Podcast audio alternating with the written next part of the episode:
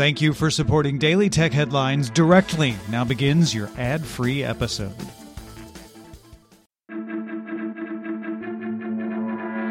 These are the Daily Tech Headlines for Monday, April 12th, 2021. I'm Rich Stroffolino. China's State Administration for Market Regulation issued a $2.8 billion fine against Alibaba for antitrust violations, finding the company prevented merchants from selling goods on other shopping platforms. Outside of the fine, Alibaba must stop the practice and submit compliance reports every three years. Microsoft intends to acquire the cloud and AI software and services company Nuance for $19.7 billion, its second largest acquisition, expected to close by the end of 2021. The two companies formed a strategic partnership in 2019 to deliver ambient clinical intelligence technologies and have worked to integrate Nuance's Dragon medical platform into Azure services. Google and Apple blocked an update to the NHS COVID-19 contact tracing app, which would have prompted users to upload logs of venue check-ins if they tested positive for the virus. The terms of Google and Apple's exposure notification API used by the NHS app states that apps must not share location data from the user's device with the public health authority, Apple, or Google. Bloomberg's Mark Gurman sources say Apple is in the early stages of developing an Apple TV set-top box with an integrated HomePod speaker and a camera. The company is also in the early stages of developing a high-end speaker with a touchscreen and camera, although it's unclear if Apple will ship either product. Hyundai said Friday it will suspend production for two days starting on Monday at its Asan plant in South Korea because of a chip shortage that includes supply conditions for semiconductor parts for powertrain control units, mirroring similar shutdowns at its Ulsan plant from April 7th through the 14th. The Asan factory makes 300,000 vehicles each year, including Sonata and Grandeur sedans.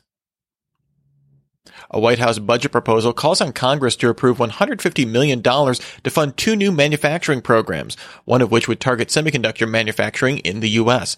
President Biden's previously proposed infrastructure package also includes over $50 billion in investments into domestic semiconductor production.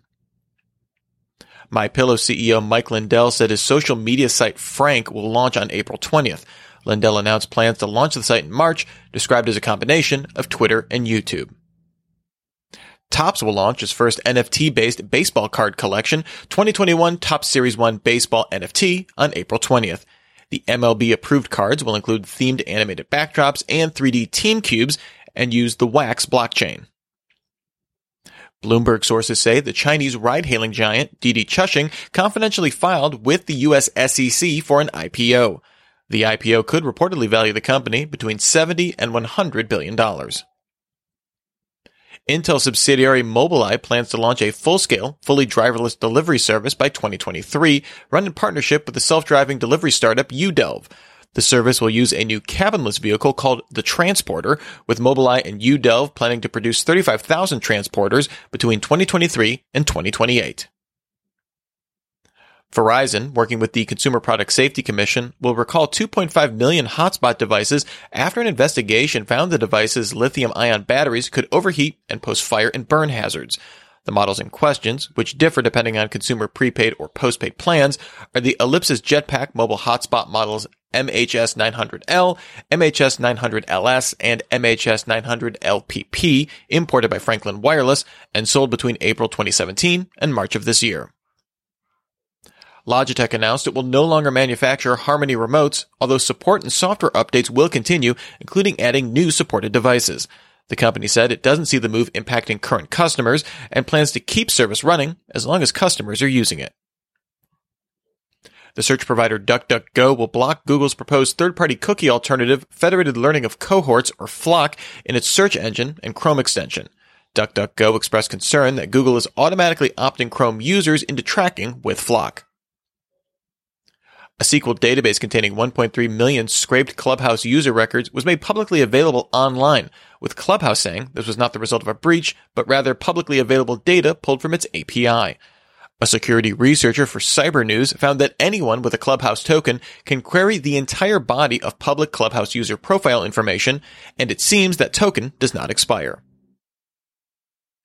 Google will end support for the Google Shopping apps on Android and iOS, with Google advising users to switch to the web app. The mobile clients will continue to work through June.